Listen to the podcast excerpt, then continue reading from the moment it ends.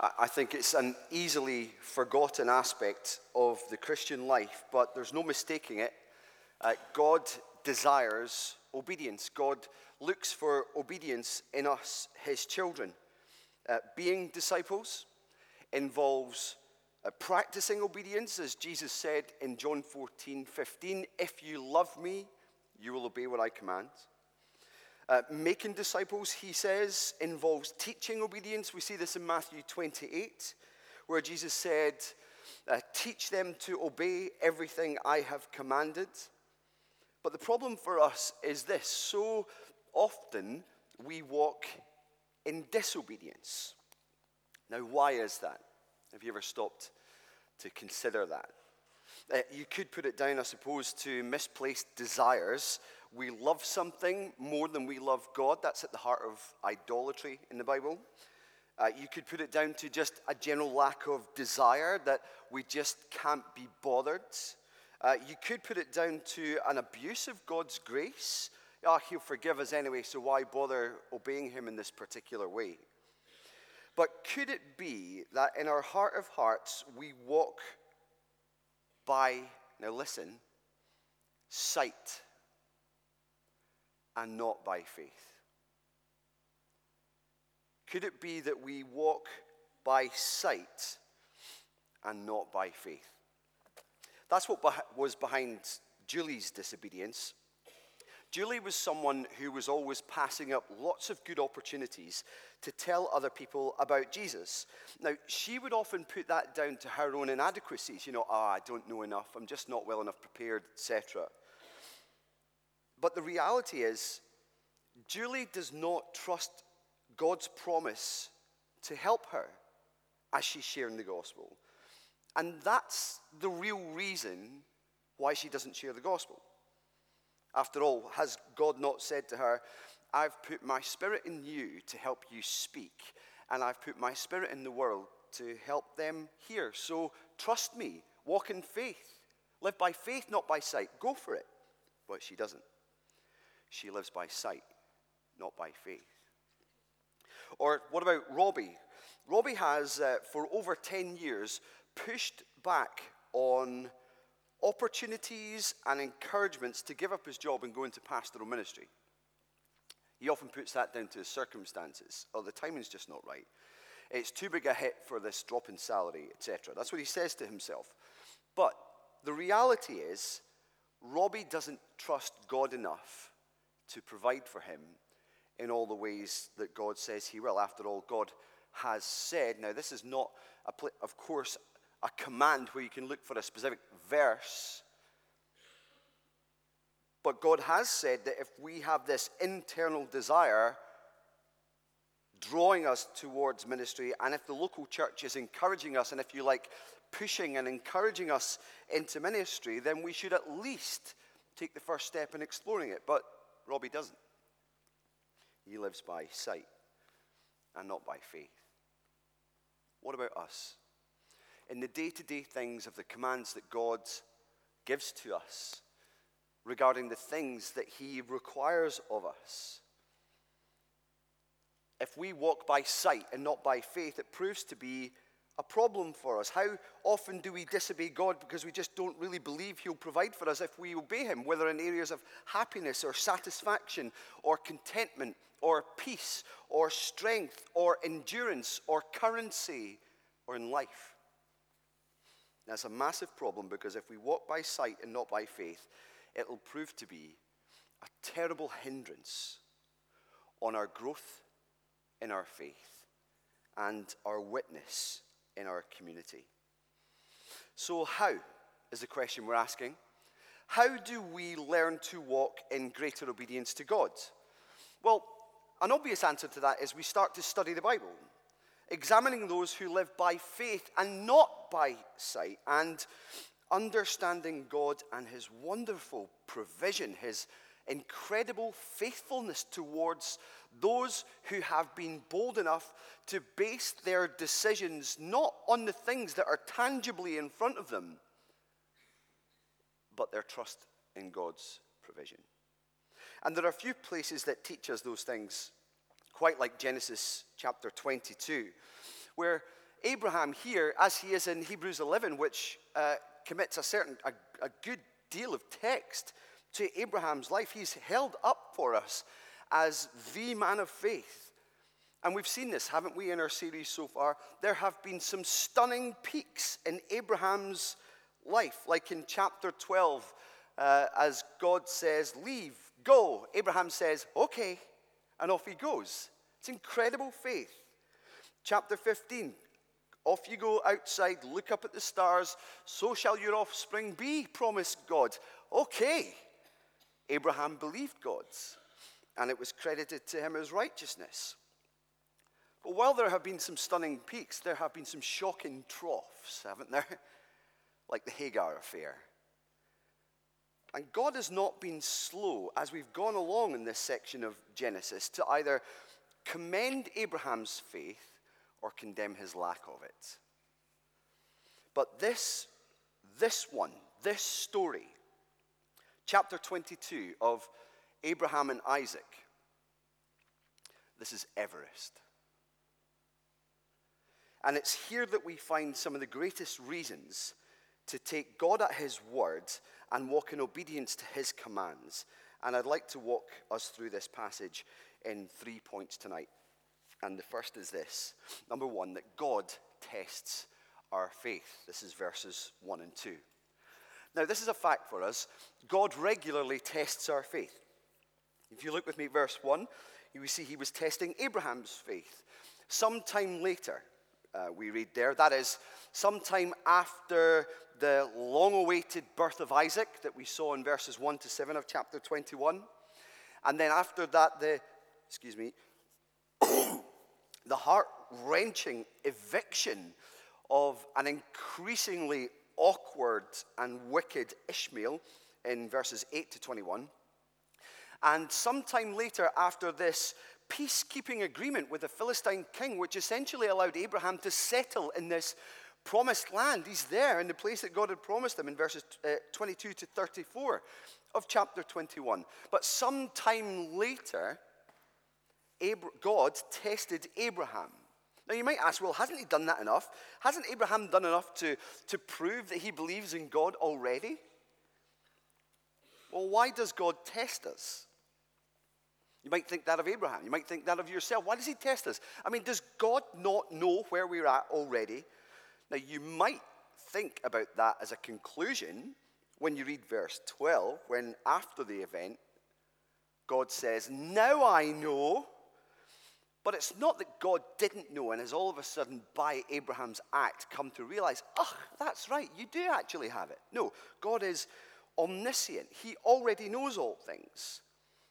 So, what's he doing here? Is he just being mean, like putting us, like Abraham, under pressure? It reminds me of uh, my lecturer in New Testament Greek when I first went to Bible college on the, oh, that first day when we were lumped with the whole semester's uh, folder was about that size, I think, and lumped in front of us. And he spent ages and ages going through this is what we're going to do, this is how we're going to do it. And he went on for a long time. And uh, one of my friends across the classroom put his hand up and just said, When's the first test? And his response was, Every day's a test.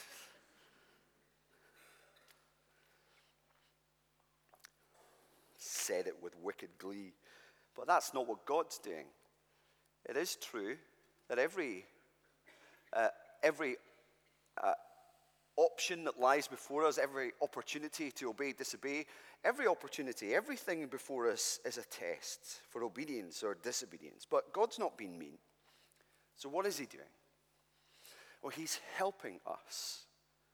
He's showing us something about ourselves and showing us at the same time something very important about Him. And here's where we start to see in this passage and in others that God's tests are the training ground for stretching and exercising faith. Uh, it's like building muscle. The key to growing stronger is to stretch and exercise both the muscle itself and the fascia, the membrane containing the muscle. And it's the same with faith. You know, God tests our faith in order to grow it. And so much of the time, in order to actually prove it to us, to prove to us the quality and the extent of our trust in Him, and the quality and the extent of his provision. That's exactly what he's doing here with Abraham as he faces this ultimate test. Now, we have to acknowledge that some tests are more testing than others, they stretch us more than others. Look with me at verse 2. Listen to how excruciatingly painful this test sounds. God said to Abraham, Here I am, he replied. Then God said, Take your son, your only son, whom you love, Isaac, and go to the region of Moriah. Sacrifice him there as a burnt offering, that is, an appeasing sacrifice for a family's sin, on a mountain that I will show you. Now, you might think, what on earth is God doing in this moment? What is he doing? I mean, hasn't God already condemned murder in chapter 9 of Genesis? Yes, he has. Doesn't he actually condemn the taking of another person's life again and again throughout the Bible, even in the Ten Commandments? You shall not murder. Yes. Doesn't he specifically promise blistering wrath on the child sacrificers of other religions of the day? Yes.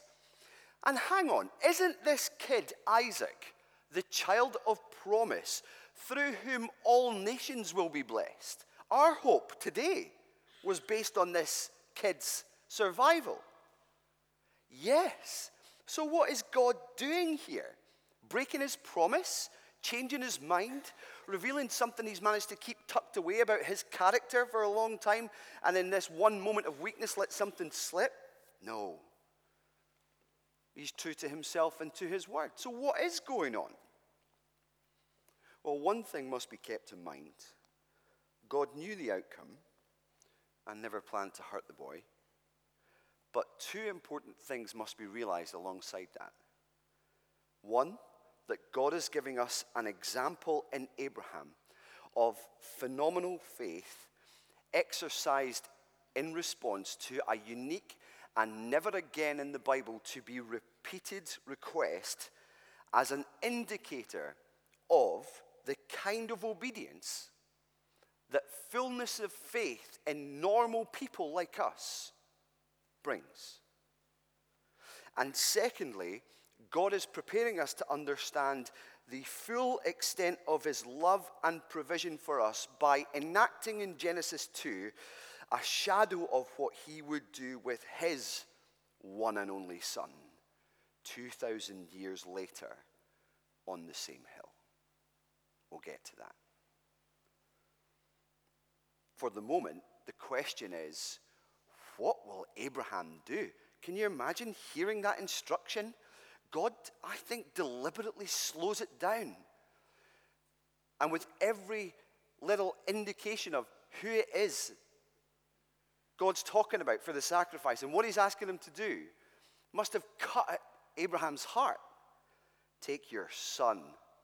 Oh, what a nightmare. Your only son, by virtue of Ishmael's eviction, whom you love uh, the one that your heart is wrapped up with. And then he says his name Isaac. Laughter.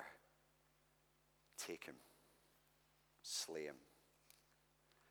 What would Abraham do? Well, this is point two. Faithful believers obey God. This is what we see in verses 3 to 12. Abraham, in response to God's command, demonstrates exceptional obedience. When you look with me at verse 3, you see that he wastes no time in obeying God. If ever there was a day to hit that alarm clock and pull the covers back over your head for another couple of hours, it was this one. But early, in the ne- early the next day, he got up, got everything ready, and got going. Wasted no time. And then when you look at verses 4 to 10, even on the journey, he demonstrates exceptional obedience by the fact that there's no sign of wavering with him. Verse 4 when he saw the place that God had told him to go to, you don't read that he panicked and held a wee conference with Isaac and his servants who were with him and said, You know what? There's no, there's no, this is my freak out moment. I'm out of here. I'm not doing this. There's no sign of that. He just told his servants to wait there while he and the boy went on towards the mountain. And then in verses 5 to 8, when he chatted with Isaac on the way, he shows no real sign of turmoil or inner wrangling. I mean, if that was me or one of my kids, I wouldn't have been able to look at them. Verse 9, when he and Isaac got to the place of sacrifice, still he didn't waver. Look at this. Verse 9 in it just sounds so mechanical. Abraham built an altar, arranged the wood, bound his son, laid him on the altar on top of the wood, reached out his hand, took the knife to slay his son. It's so mechanical. What is going on in this boy? Is he in shock? Is he, is he psychopathic, numbing himself for what he's about to do? No. Even though there is no mention of emotion in this passage, actually, this would have been an incredibly difficult thing to do. So, why does he take these steps? The short answer to that question is because of all that God has said. And I'm not just talking about the instructions given in verse 2, I'm talking about all that God has said to him throughout his life, for the picture that he has built up, for the God he has come to know. And it's in that God and all that he has said that provides the construct of his faith and the demonstration of it, because that's what we see. He doesn't just demonstrate exceptional obedience, he demonstrates exceptional faith. And that's obvious for us, excuse me, when you look harder at the text. When you look harder at the text, you see the clues that show that Abraham believed God would preserve Isaac. Clue number one, I think, is in verse 5, where he says to his servants, We will worship, and then we, plural, will come back to you. Now, he's not talking about bringing a body back because it's a burnt offering, everything's consumed. He's saying, We go, two would go. In Abraham's eyes, two would come back. Clue two is in verse 8. Look with me, where Abraham answers Isaac's question Where's the lamb? Where's the lamb? God himself will provide the lamb for the burnt offering, was Abraham's response. Now, the word provide in Hebrew is the word see, actually. The Lord will see the sacrifice. Uh, in other words, the Lord will see to it. What he sees and requests, he brings to effect, is basically what the Hebrew means. God will supply whatever is necessary for us to do the things that he calls us to do. And what a lesson that is on the subject of faith. Do you see what's happening here? Abraham is exercising faith even as he walks in obedience. What another stunning lesson for us. Think about it. What does Abraham know at this point? What has God told him? Two things, really. One, God is going to bless the world through Isaac, and of that, Abraham is sure. Two, God wants Abraham to sacrifice Isaac, and that instruction was as clear as day. So picture Abraham trying to figure it out along that initial three day walk till he spots Mount Moriah and then the further walk with Isaac. Picture him trying to figure it out. Maybe he's thinking, well, you know, if God's going to keep his word, to bless the world through Isaac, he's going to have to do something about this sacrifice. He's either going to have to provide a sacrifice in his stead or bring him back from the dead. Hmm. But I guess that someone rising from the dead has never actually happened in the history of existence. But I guess if God is God, he can make a man of 100 years have a son. Nothing is too hard from him. We learned that a few weeks ago. Hebrews chapter 11, verses 17 to 19 tell us which one he leaned towards. By faith, Abraham, when God tested him, offered Isaac as a sacrifice. He who had embraced the promises was about to sacrifice his one and only son, even though God had said to him, It is through Isaac that your offspring will be reckoned. Abraham reasoned that God could even raise the dead. So Abraham expected resurrection, even though he had never heard of one happening before, because in his mind, he was figuring it out. And that, brothers and sisters, is an Everest faith. That is a peak. That is incredible faith. And it's the kind of faith that God commends. When you look with me at verse 11, you see the angel of the Lord. Now, angel here simply means sent one. Don't think this is uh, just an angel. This is, he's more than a messenger. Verse 16 proves that it's the Lord himself. Verse 12, this messenger says, Do not lay a hand on the boy, do not do anything to him. Now I know that you fear God because you have not withheld from me your son, your only son. So, what has Abraham's obedience proved? The text says, the answer is always in the text, friends, his fear of God. Now, what does that mean? Remember, that's not the I'm scared kind of fear, but the I'm in awe kind of fear. It's reverence, wrapped up in love. And Abraham's obedience here then proves that he really did grasp who God is in his character and what God is like as an outflow of that. What a commendation to receive. This is the kind of faith that makes God marvel. And here's the lesson for us in this obedience, brothers and sisters, is the litmus test of our trust in God. Obedience is the litmus test of our trust in God. It's as much of an indicator of the quality and extent of our faith as litmus paper provides the truth over the acidity or alkalinity of any substance. So let me ask what does our obedience to God's word and instruction tell us about the quality and extent of our faith?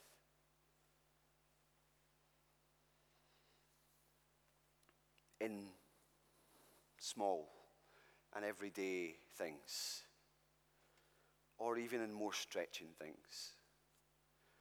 Listen, we'll never be asked to sacrifice a life, but at times we will be asked or called to costly obedience in following Christ. Following Him might cost us relationship, it might cost us money, it might cost us dreams of what a holiday or a retirement might look like. It might cost us our family. But has not Jesus given us his words in Matthew 19, where he said, Everyone who has left houses or brothers or sisters or father or mother or wife or children or fields for my sake will receive a hundred times as much and will inherit eternal life. He has said that. And obedience is costly. It is. But it's so worth it. And God commends it, both with the commendation and provision, uh, with a, a well done, good and faithful servant, and with the reward, blessing now and later, a crown of life, as James 1.12 tells us. Indeed, that's what Abraham discovered. God not only commended his faith, but provided for him as he exercised it. And that's the very thing that encourages and prompts future obedience. And this is point three God provides for all he demands. In verses 13 to 19.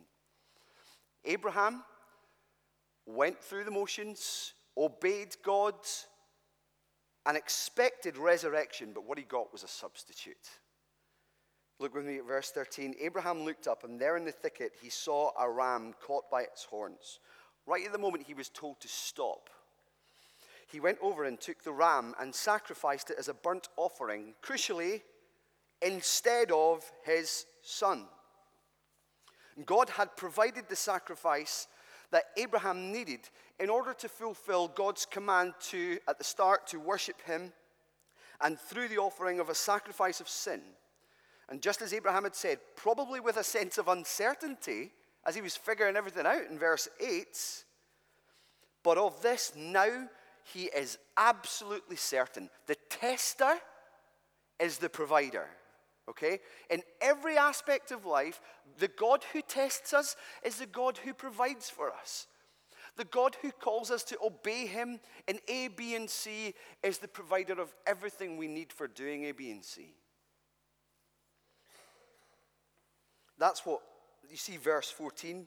We see Abraham called that place, the Lord will provide. The Lord will see to it. And to this day it is said, on the mountain of the Lord it will be provided.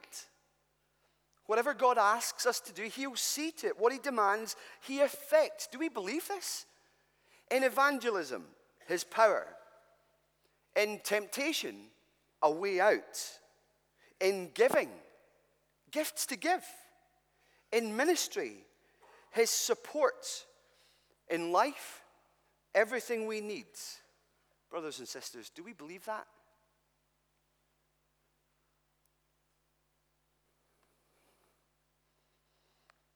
But there's more to this passage, isn't there? As verse 14 hints. The grammar police among us may already be twitching at verse 14. The Lord will provide. Dear, dear Abraham, do you not mean the Lord has provided? He's given you the ram. There it is. Well, no, he doesn't mean the Lord has provided. He means the Lord will provide, which means that there is unfinished business, even though we move on after this passage. Isaac had asked, Where's the lamb? And that's the kind of question that's going to be asked again and again throughout the Old Testament. Because after the sacrifice has been offered, the question still hangs because a lamb has not actually been offered. A ram has. And rams and lambs are different. You need the rest of the Bible to help you to look for what Abraham looked forward to. And what was that? The sacrifice of a lamb. Specifically, on that mountain, Moriah, one of four hills that would later make up the skyline of a city we all know today as Jerusalem, where another son, a one and only son of a father, would also carry wood on his back and lay himself willingly on an altar of wood as the ultimate sacrifice for sin, the once for all sacrifice for sin. John 19, carrying his own cross, he went out to the place of the skull, which in Aramaic is called Golgotha, and there they crucified. It's pointing forwards to Jesus Christ. Only on that occasion, the Father's hand would not be stayed. There would be no substitute. In fact, the Son is the substitute. That's why he was slain. The Lamb of God, as John had said, who takes away the sins of the world. And as the prophet had said, it was the Father's will to crush him, and he was pierced for our transgressions, he was crushed for our iniquities. The punishment that brought us peace was upon him, and by his wounds we are healed. There was no substitute, he was the substitute, but there was resurrection, an actual resurrection at that. An actual resurrection that proves that our sins have been paid for when we put our trust in Him. Our lives are transformed when we take hold of Him by faith. Our obedience is compellingly energized when His Spirit makes His home in us. What a gift! And our future is secure in the day to dayness of our obedience when we take Him at His word and choose to live by faith and not by sight. And His word God's word is his promise, his pledge. And if you're here tonight, you're not a Christian. If you can't say, the cross of Christ is my favorite place to go to remember how much of a sinner I am and yet how much God loves me. Because the cross is the place where Jesus died in my place to take my sin away and to give me new life in his name. If you haven't come to that point, dig into this a lot more. Ask us about it afterwards. There's a prayer team down here. They'd love to help you out. We even run a couple of studies in little small groups of people like you who are thinking about all this. You can go to the Connect corner afterwards by the exit, and they'd be happy to help you out. It's glorious how this passage points us forward. And we find that fulfillment and this promise given in verses 15 to 19, where we see that God swears on the life of the one who cannot lie and cannot die. That's himself. In other words, he's fundamentally trustworthy.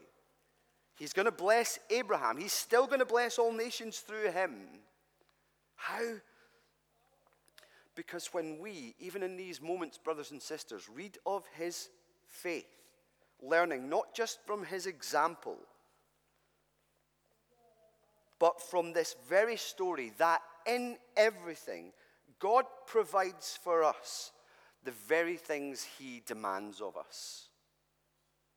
In coming to Him, righteousness. In living for Him, obedience. And to realize that, friends, yes, we will have peaks. Yes, we will have troughs. The truth of the matter is, the cross, that sacrifice 2,000 years ago, tells us that His grace is sufficient to, for both to energize our obedience and to forgive us for our sins. And the key to growing in faith and walking in obedience for the likes of Julie or for Robbie or for you or for me is taking God at His word and trusting God to provide. Let's pray together.